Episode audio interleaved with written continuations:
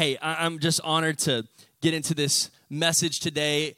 It is week two of our series, For Our City. Somebody say, For Our City. Uh, we are going to fly through the book of Jonah today. Uh, how many of you have ever read the book of Jonah or seen the Veggie Tales animated series about Jonah? Come on, somebody. Uh, if you've seen that, I, I, don't know about you, but as I was writing this message, I was picturing an asparagus being thrown over the side of the ship. Uh, I grew up in, in church in the 90s, so if, if you just please forgive me for that. So uh, I am excited to get into this book today. And the uh, title of the message, if you are taking notes, is simply called A Heart for Nineveh. Somebody say Nineveh. Now, the city of Nineveh, we'll get into a little bit of it today, but I want to get straight to the word of God if that's okay with you. Jonah 1 1 through 2. The word of the Lord came to Jonah, son of Amittai Go to the great city of Nineveh and preach against it, because its wickedness has come up before me. Let's pray. Father God, would you help me to speak this word today? Would you help me to communicate the things that I feel like you want to communicate today. Open up our eyes, our ears, and our hearts to what you would have to say. And all God's people said, Amen.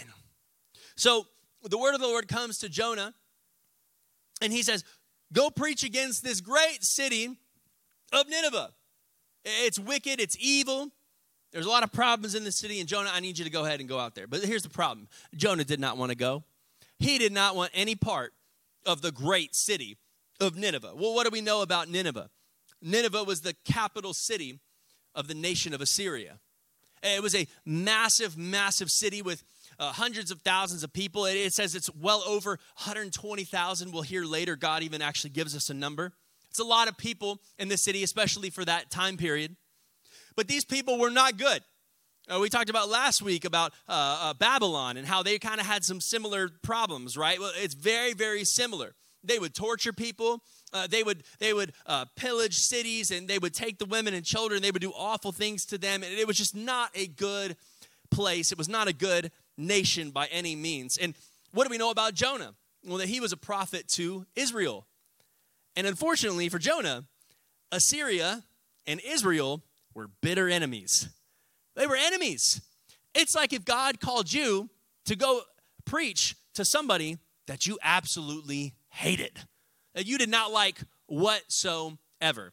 This is what God is asking Jonah to do. How many of you know sometimes that God will call you to serve and to love your enemies? Oh my goodness, He will call you to love people that do not love you. He will call you to love and serve people that do not like you, that you don't think anything like, that you don't act anything like. And God will call you to do it anyway. But here's the deal the, the city of Nineveh and the nation of Assyria is still struggling to this day. Why? Because Assyria is now known today as Iraq. And all the terrorism and all the, the difficulties and the governmental problems that they've had, it's been there for thousands of years. It's not like something has just popped up in the last 30 years. No, no, no. It's been this way for a very, very long time. So Jonah gets on a boat, but he's not headed to the place that God tells him to go. He is headed to Tarshish and he sails away, trying to escape having to preach to this vile, vile city. Now, what do we know about Tarshish? Well, we know Nineveh is about 500 miles east, here we go, east of Israel. And Tarshish is 2,500 miles west of Israel. And that is what would be modern day Spain. All right? So think he's going to Spain instead of to Iraq. That is a long way away, right? And in fact, as far as the known world at the time, that is as far away that you could get in the known world at that time from where God had called him to go. How many y'all know sometimes we try to run away from God? Come on now, we try to get away from Him, the things that He's asked us to do, maybe because we're scared, maybe because we think we're insecure, we're not good enough, or we just simply don't want to. Well, Jonah's name actually means dove. If you translate his name, it means dove. And, and there's something interesting about dove that are similar to some birds, but unlike many others, is that dove when they sense that a storm is coming, what do they do? They will fly away. They fly away. And I think that that is, uh, the irony is not lost here. Uh, are you running from God? Maybe you're running from God and a plan that He has in your life or something that He's called you to do.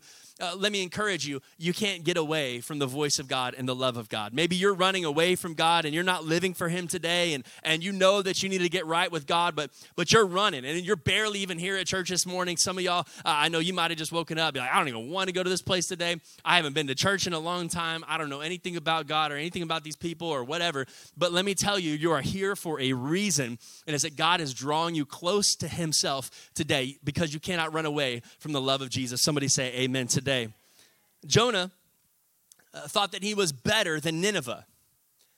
And by all standards, technically, he was. If we're just being real, he had kept himself pure before God. He was a prophet to God's people.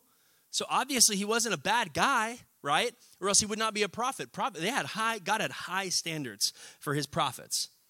He had kept himself pure. He's a prophet, but what was he doing that was wrong in this moment? He was judging people that did not know God. He was judging the outsider. He didn't want to go talk to the outsider. Now, there's a phrase that we say a lot of times in the church world. We say, We are in the world, but we are not of the world. We are in the world, not of the world. But many times I think we're in the world, not of the world, but instead we just judge the world. Come on, like well, I'm in the world, not of the world. Listen, I have my church family. I'm in this world, and we believe that that is true, right? That we're in the world. Of course, we're here today, uh, but our heavenly home is where we actually belong. The Bible says that we are not citizens of this earth; we are citizens of heaven. That's where we really truly belong, is with God. And but we're here in this world now. But here's the problem. Many times we get to this place uh, called earth, we grow up and we find God and, and we realize, okay, I'm, I'm a citizen of heaven and this is my home right now. But then we end up judging everybody else that doesn't believe like us. We judge the rest of the world and, and we use that. It's actually weaponized. I'm in the world, not of the world, right? Like I, I don't do all the worldly things. But listen, God loved the world that he gave his son Jesus, right? Like God loves the world and he doesn't want us to judge the world. So I think many times we end up being what I would call a judge the world Christian. Really. And how do you know if you are a judge the world Christian? Well, let me tell you this morning. One of the most obvious things, and maybe this is just uh, by happen of circumstance or whatever, but I think we need to be a little bit more intentional about this is that maybe you only hang out with Christians.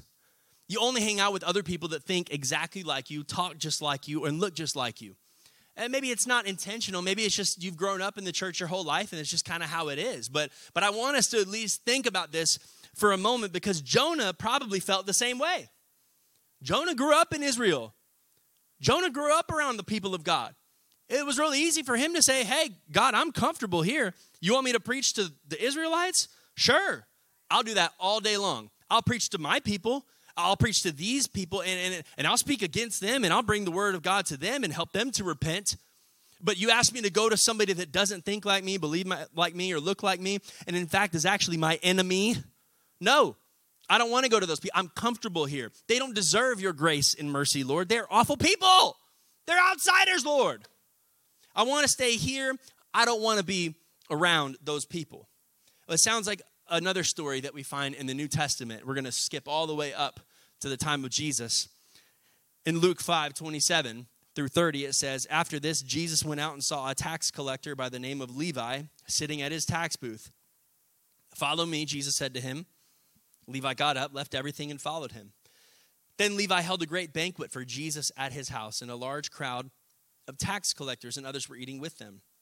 But the Pharisees and the teachers of the law who belonged to their sect complained to his disciples, Why do you eat and drink with tax collectors and sinners? Now, that's a great question, Jesus. if you look at that, I think that's an honest question. Because, hold on, I'm confused. Um, the Bible says all over the place that I'm supposed to stay away from bad people. I'm not supposed to hang out with sinners. It says it all throughout the Bible. And here is Jesus that's eating with the sinners. So let me give you some examples from the Pharisees' perspective. 1 Corinthians 15 33, they didn't have this at the time, but this was written after actually. It says, Do not be deceived, bad company ruins good morals. And then Psalm 26, I do not spend time with liars or go along with hypocrites. I hate the gatherings of those who do evil, and I refuse to join in with the wicked.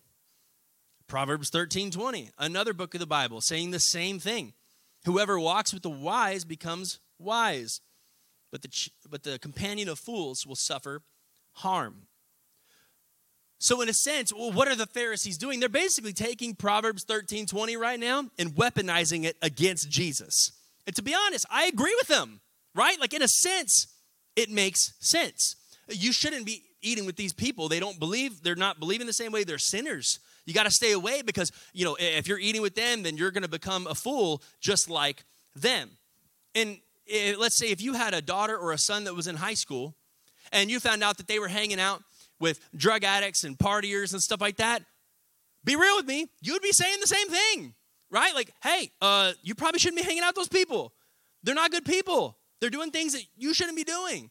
And if you hang out with them long enough, you're probably going to end up becoming like them too. So then what am I supposed to do? Because how am I supposed to follow Jesus' example of hanging out with sinners when the rest of the Bible is teaching not to hang out with sinners?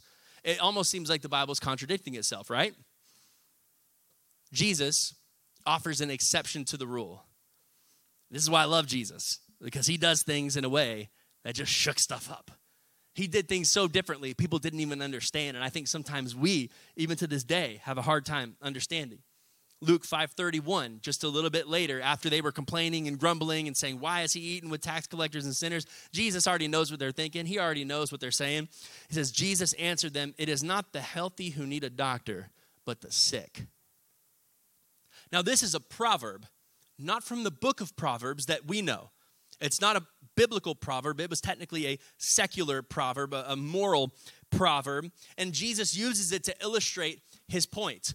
For example, if I have a hangout planned with a buddy of mine, that buddy of mine uh, calls me up and says, "Hey, uh, hey man, um, uh, I'm not feeling so great, but uh, you know, I'm, I'm I'm probably okay though. I I, I you know, I don't think it's too bad. It's probably nothing. I think it's just allergies. I think it's just allergies. Uh, I think I'm okay. So if you want to go ahead and come on over, uh, then we'll be okay and we'll hang out. I'm like, dude, absolutely not. I'm not going to hang out with you. Moms with kids, you already know what I'm talking about. You've been there before. The play date has been scheduled, it has been on the calendar. You are going to go get coffee and go to the park with your lady friends, and then you're going to have your kids. They're going to play together. It's going to be great and then she texts you, "Oh no, I'm well. One of my kids is kind of having a little sniffles, so uh, you know I think we're okay. But if you still want to be on, how many y'all know? Some of y'all moms after COVID, especially y'all, like I'm not messing with that. Absolutely not.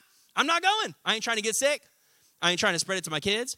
I ain't trying to have them spread it to me and then back to them and back to me. And then a month later, we're still going through this whole cycle again. No, I'm not doing it. But who is the one person that a sick person needs to be close to? a doctor. The one person that a sick person needs to be close to is a doctor.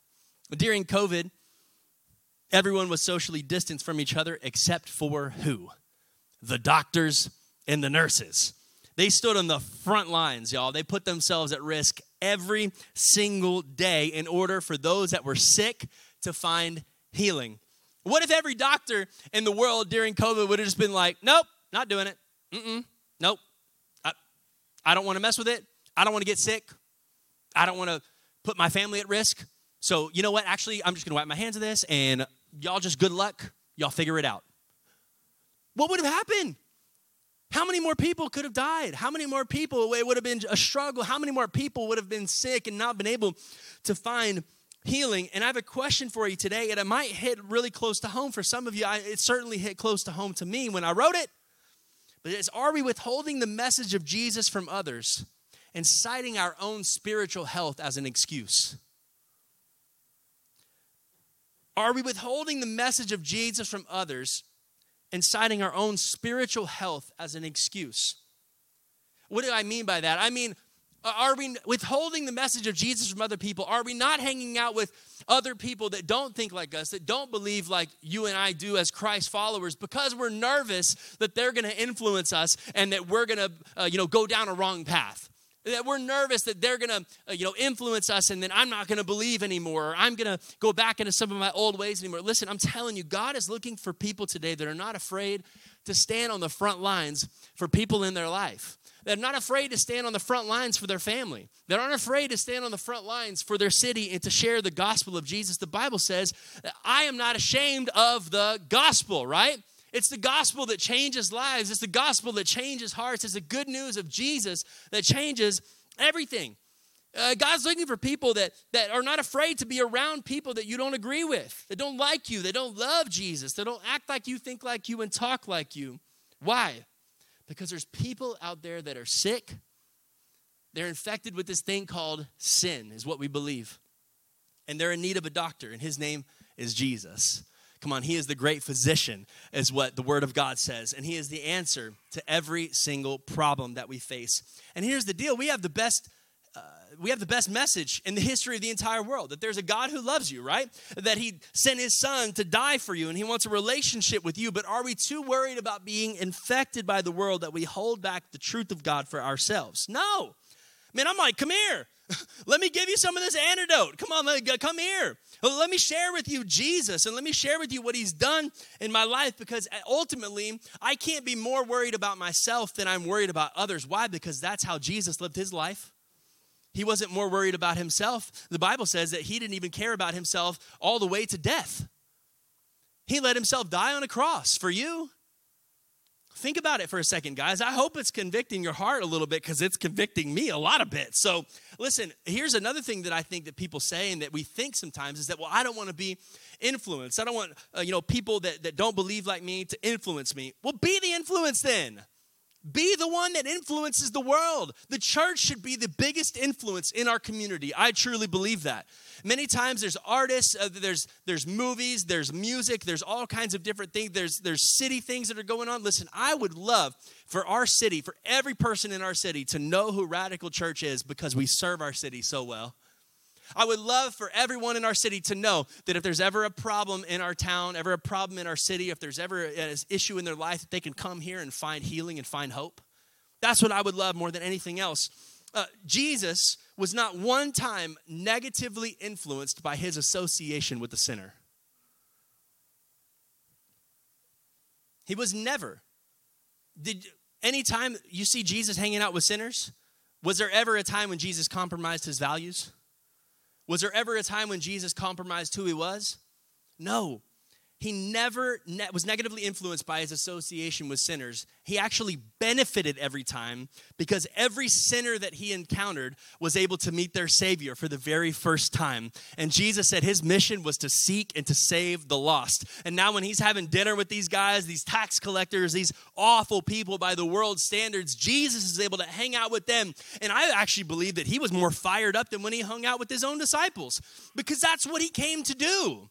That was his mission was to seek and to save the lost, to help people that don't know God to know God. So I believe he was having the time of his life. In John 4, we talk about the, the woman at the well, and I uh, referenced this a few weeks ago, I believe, is that Jesus, uh, he, his disciples come up to him and they say, Jesus, you got to eat something. He had been ministering to this woman who had had multiple husbands and multiple partners, and she was not living for God. And, and they say, Jesus, you got to eat something. You must be tired. You must be hungry. He says, Guys, stop. Y'all don't even understand. I, I have food that you know nothing about, and my food is to do the will of the Father who sent me. What was the will of the Father? It was to seek and to save the lost, to help this woman right here in that moment to see Jesus and to see God a little bit more clearly. Man, I believe that in that moment, Jesus was more fired up. He was more full than he's ever been before. More full than if he had just had a nice steak dinner. Come on, like he did not need it because he was doing the will of God in his life and he was helping somebody find and follow God.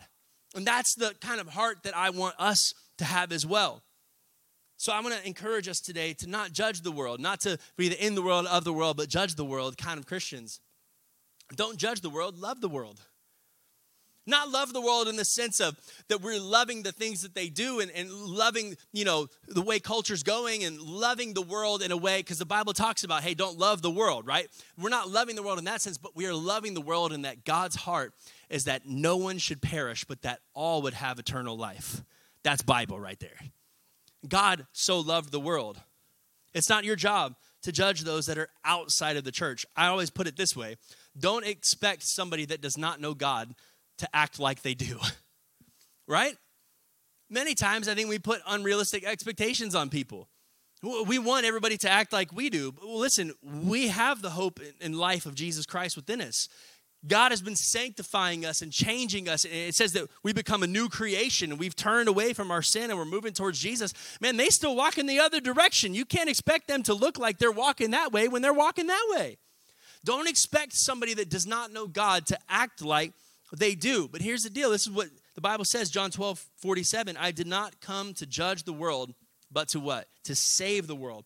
And John 3, 16, we know this, y'all. For God so loved the world that he gave his one and only Son, that whoever believes in him would not perish but have eternal life. God loved the world so much that he sent his Son to die for it, but we won't even cry for it.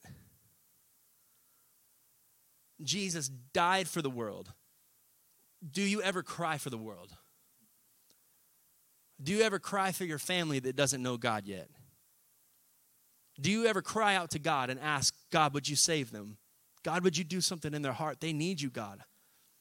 Help me to, to encourage them, help me to love them. Do you ever cry for your city?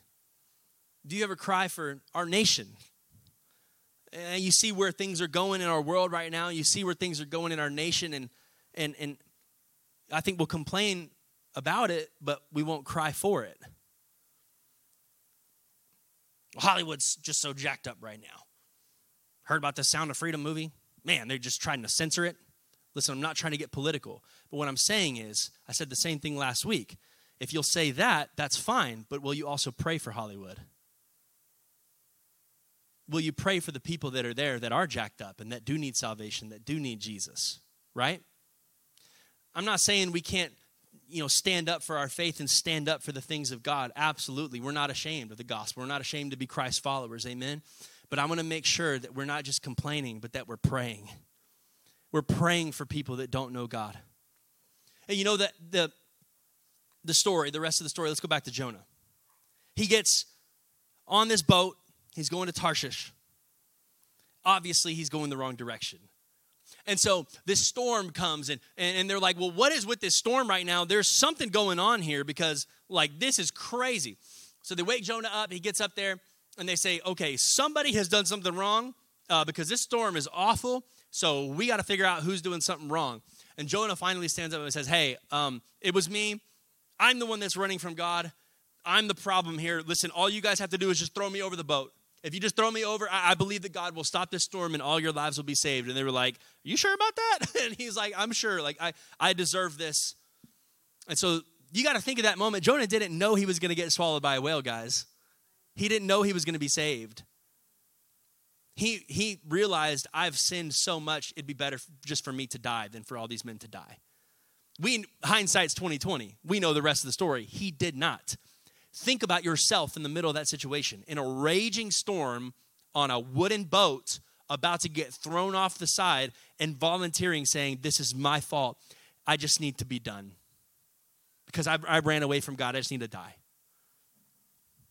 He was thrown overboard, but we know that uh, God caused a whale to swallow him and and and then he has this prayer from the inside of the whale which is absolutely crazy now a lot of people right here i just want to take an aside a lot of people would say that the book of jonah isn't even real that this is just an allegory this is a metaphor this is a story that they would tell here's why i would say that it is absolutely historical it's because jesus actually references jonah when you go in the New Testament, Jesus says that no sign will be given to this generation other than the sign of Jonah. What was the sign of Jonah? That he was in the belly of the whale and then he came out. What's the sign of Jonah? Is that Jesus would go into the grave and then come out. That was the sign of Jonah. So Jesus references Jonah. And I don't believe that Jesus would reference just some old story, man. Like we believe, and you could tell that Jesus believed that this was a real thing that happened. It was historical to them. And so he's swallowed up and he gets spit out on the shore right up next to Nineveh, right? He's pretty close now. Hey, that's nice. He got an Uber, okay? Jonah eventually gets to Nineveh, and then it says this in Jonah 3. We're going to read a lot of Bible here, guys. I hope that's okay. Jonah obeyed the word of the Lord and went to Nineveh. And Nineveh was a very large city. It took three days to go through it. Jonah began by going a day's journey into the city, proclaiming, 40 more days and Nineveh will be overthrown. Ninevites believed God. A fast was proclaimed, and all of them, from the greatest to the least, put on sackcloth. Even the king makes a decree that then everyone should repent and obey God. It's incredible. He goes to the king, he starts hearing this, this message. The, the, the decree comes out from the king himself. He repents and says everybody else needs to also. And then we skip ahead. Jonah 3:10. When God saw what they did and how they turned from their evil ways, he relented and did not bring on them the destruction that he had threatened. This is incredible. An entire city gets saved. A whole city. Think about that happening. Well over a 100,000 people. Because of who? One guy. One dude that had the guts, well, the second time, to go and to preach to a people that says, man, there's judgment coming, and guys, you need to turn back to God. You got to do something different. You got to repent. You got to come back to God. And so God relents and he does not destroy them. And this is like one of the most incredible victories of any prophets ever that he was able to see an entire massive city saved by God's word. So, what do you think Jonah's reaction was? He's like, Yes, I did it. I can't believe it. God, you were right. All I had to do was go and preach, and they believed me, and now they're all saved, and this is going great. What, what was Jonah's reaction actually? Jonah 4, 1 through 4. But Jonah, to this, uh, to Jonah, this seemed very wrong. He became angry. What? He became angry. Listen what it says here. He prayed to the Lord. Isn't this what I said, Lord, when I was still at home? Think, look, he's still thinking about home. He's still thinking about himself. This is what I tried to forestall by fleeing to Tarshish. I knew that you were a gracious and compassionate God, slow to anger and abounding in love. You have to read this. He's angry. Read it like this Isn't this what I said, Lord, when I was at home? This is what I was trying to stop. Like, I know that you're gracious and compassionate, you're slow to anger and abounding in love, a God who resents from sending calamity. The Lord, just take away my life. It's better for me to die than to live. Jonah's just done. He's mad. This is the enemy. You have to remember, it's the enemy. He does not want them. The Lord replied, Is it right for you to be angry? Ooh. Jonah had gone out then, sat down in a place east of the city, and there he made himself a shelter, sat in its shade, and waited to see what would happen to the city. He perched himself up on the side of a mountain, was just like waiting for the fire, right? You know, waiting for the fire and brimstone the Lord God provided a leafy plant, made it grow up over Jonah to give shade for his head, to ease his discomfort. Jonah was very happy about the plant. But at dawn the next day, God provided a worm which chewed the plant so that it withered. When the sun rose, God provided a scorching east wind. The sun blazed on Jonah's head so that he grew faint. He wanted to die and said, It would be better for me to die than to live. But God said to Jonah, is it right for you to be angry about the plant? It is, he said, and I'm so angry, I wish I were dead. The Lord said, You have been concerned about this plant, though you did not tend to it or make it grow. It sprang up overnight and died overnight. And should I not have concern for the great city of Nineveh, in which there are more than 120,000 people who cannot tell their right hand from their left? and also many animals. I think that's hilarious. That's how the book of Jonah ends. And also lots of animals, right? Got to take care of them animals. What is Jonah saying here? He said, God, I knew you were going to be kind. That's why I didn't want to go. It's like a it's like an older brother just excited for his little brother to get in trouble when dad gets home.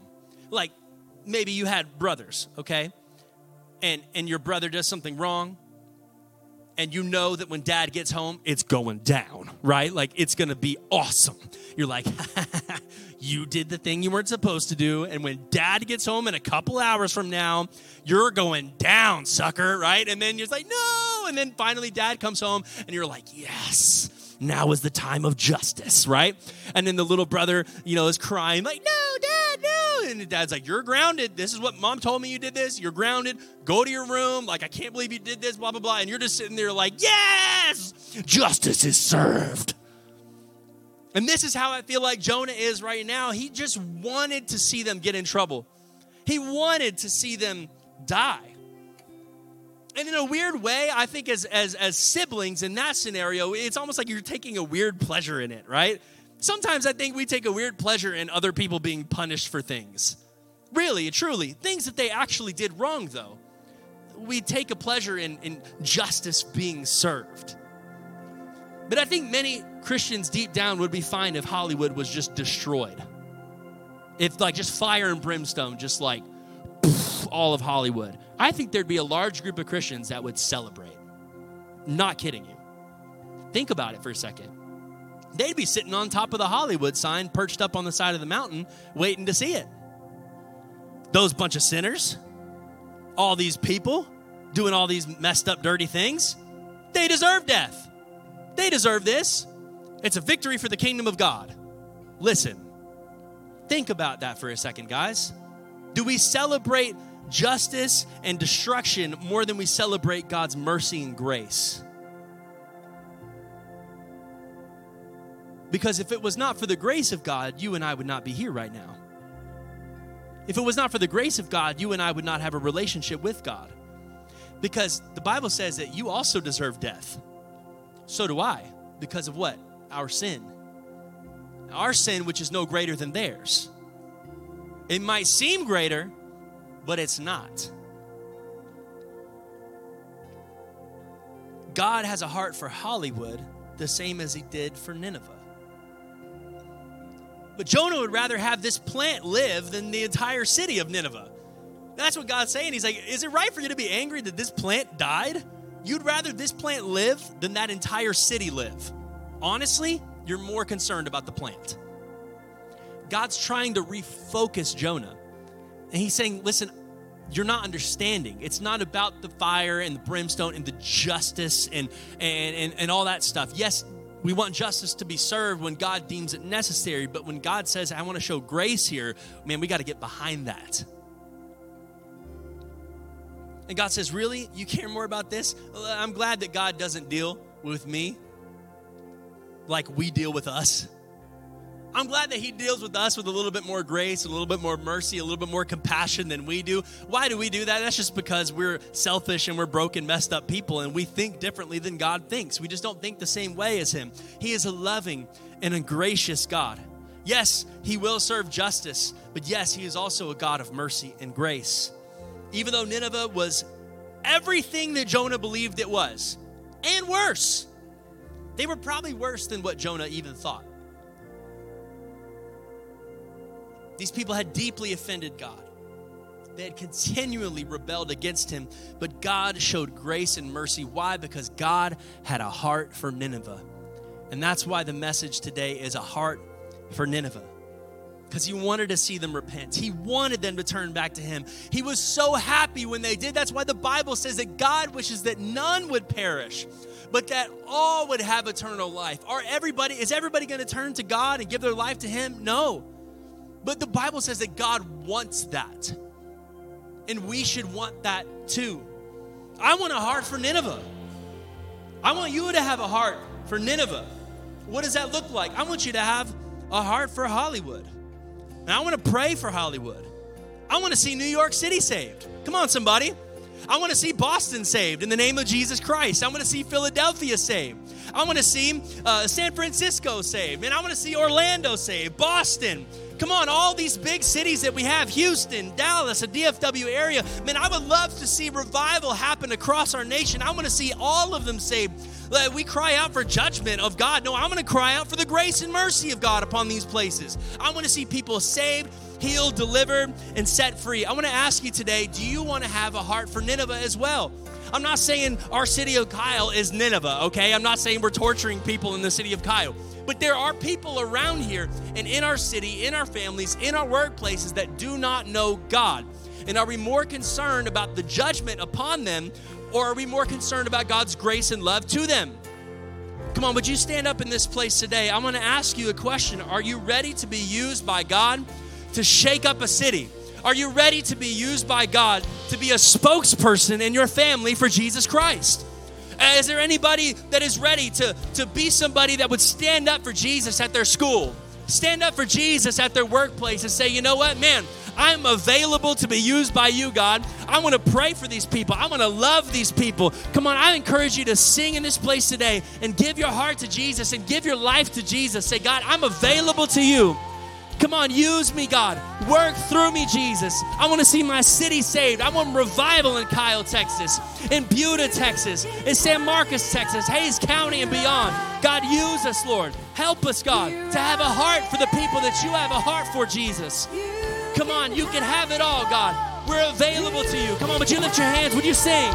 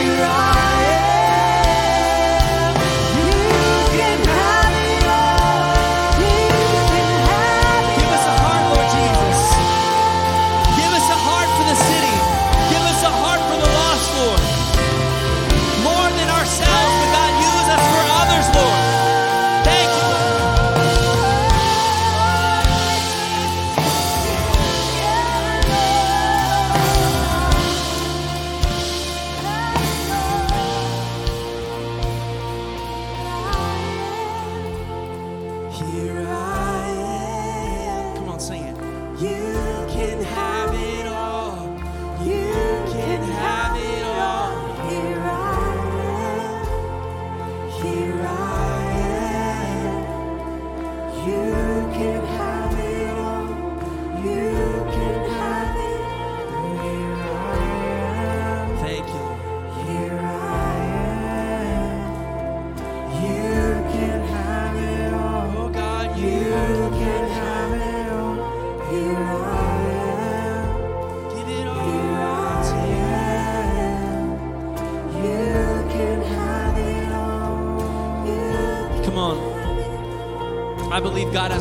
Nineveh. I believe God has a heart for Kyle, Texas. The series is called For Our City. And the reason why we're doing this series is because I believe that God has a heart for Hays County. I believe that God has a heart for the people around us that do not know Him yet.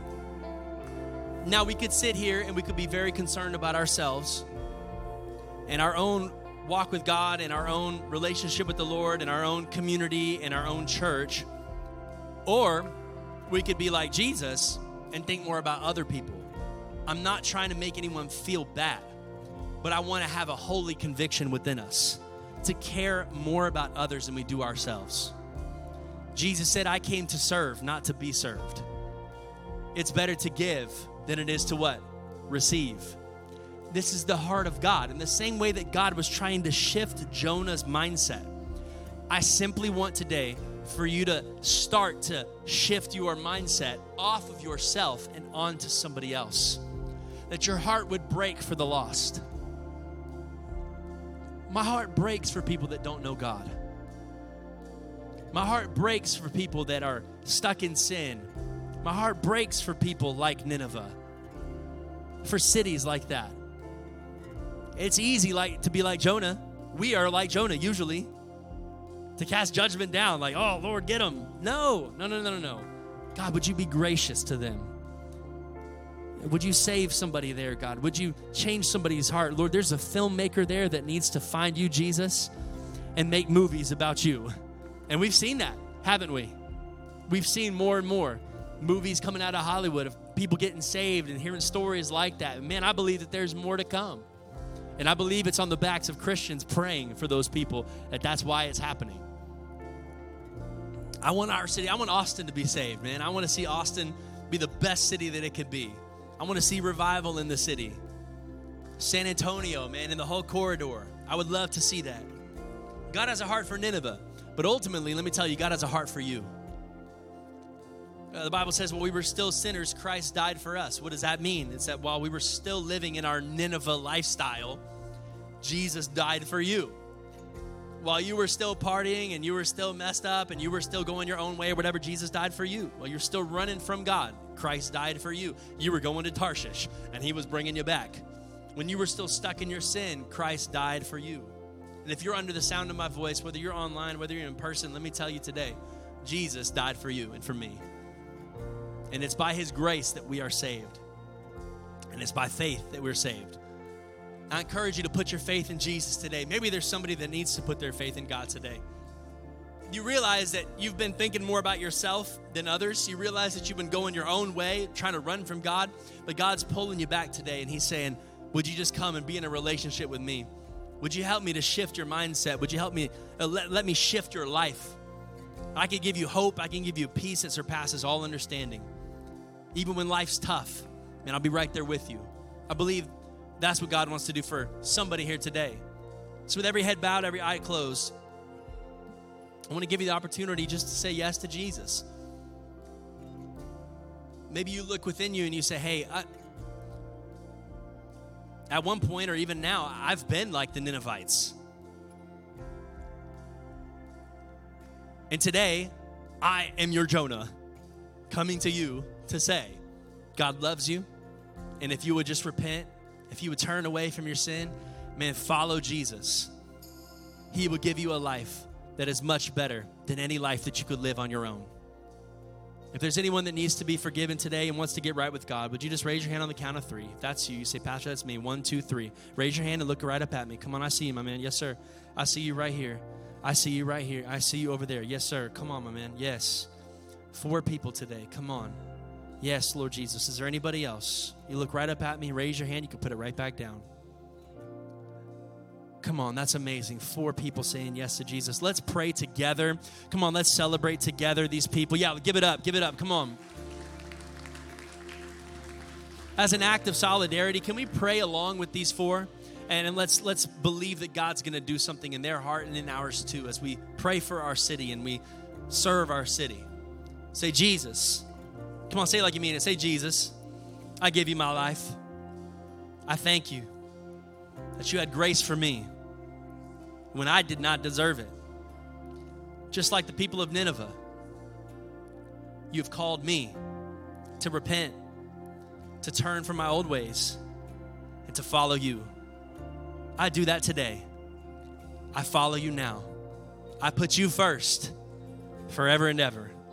Thank you for loving me, for dying for me, for raising again. In Jesus' name.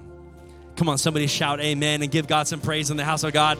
Four people saying yes to Jesus. That's what it's all about, y'all. Come on, is your is your heart get excited when somebody says yes to Jesus? Are we like Jonah that just says like, "Oh man, they turned to God"? No, no, no. Are we excited when somebody says yes to Jesus? Man, I want to get excited. I want to shout because this is what it's all about. It's not about me. It's about others, man.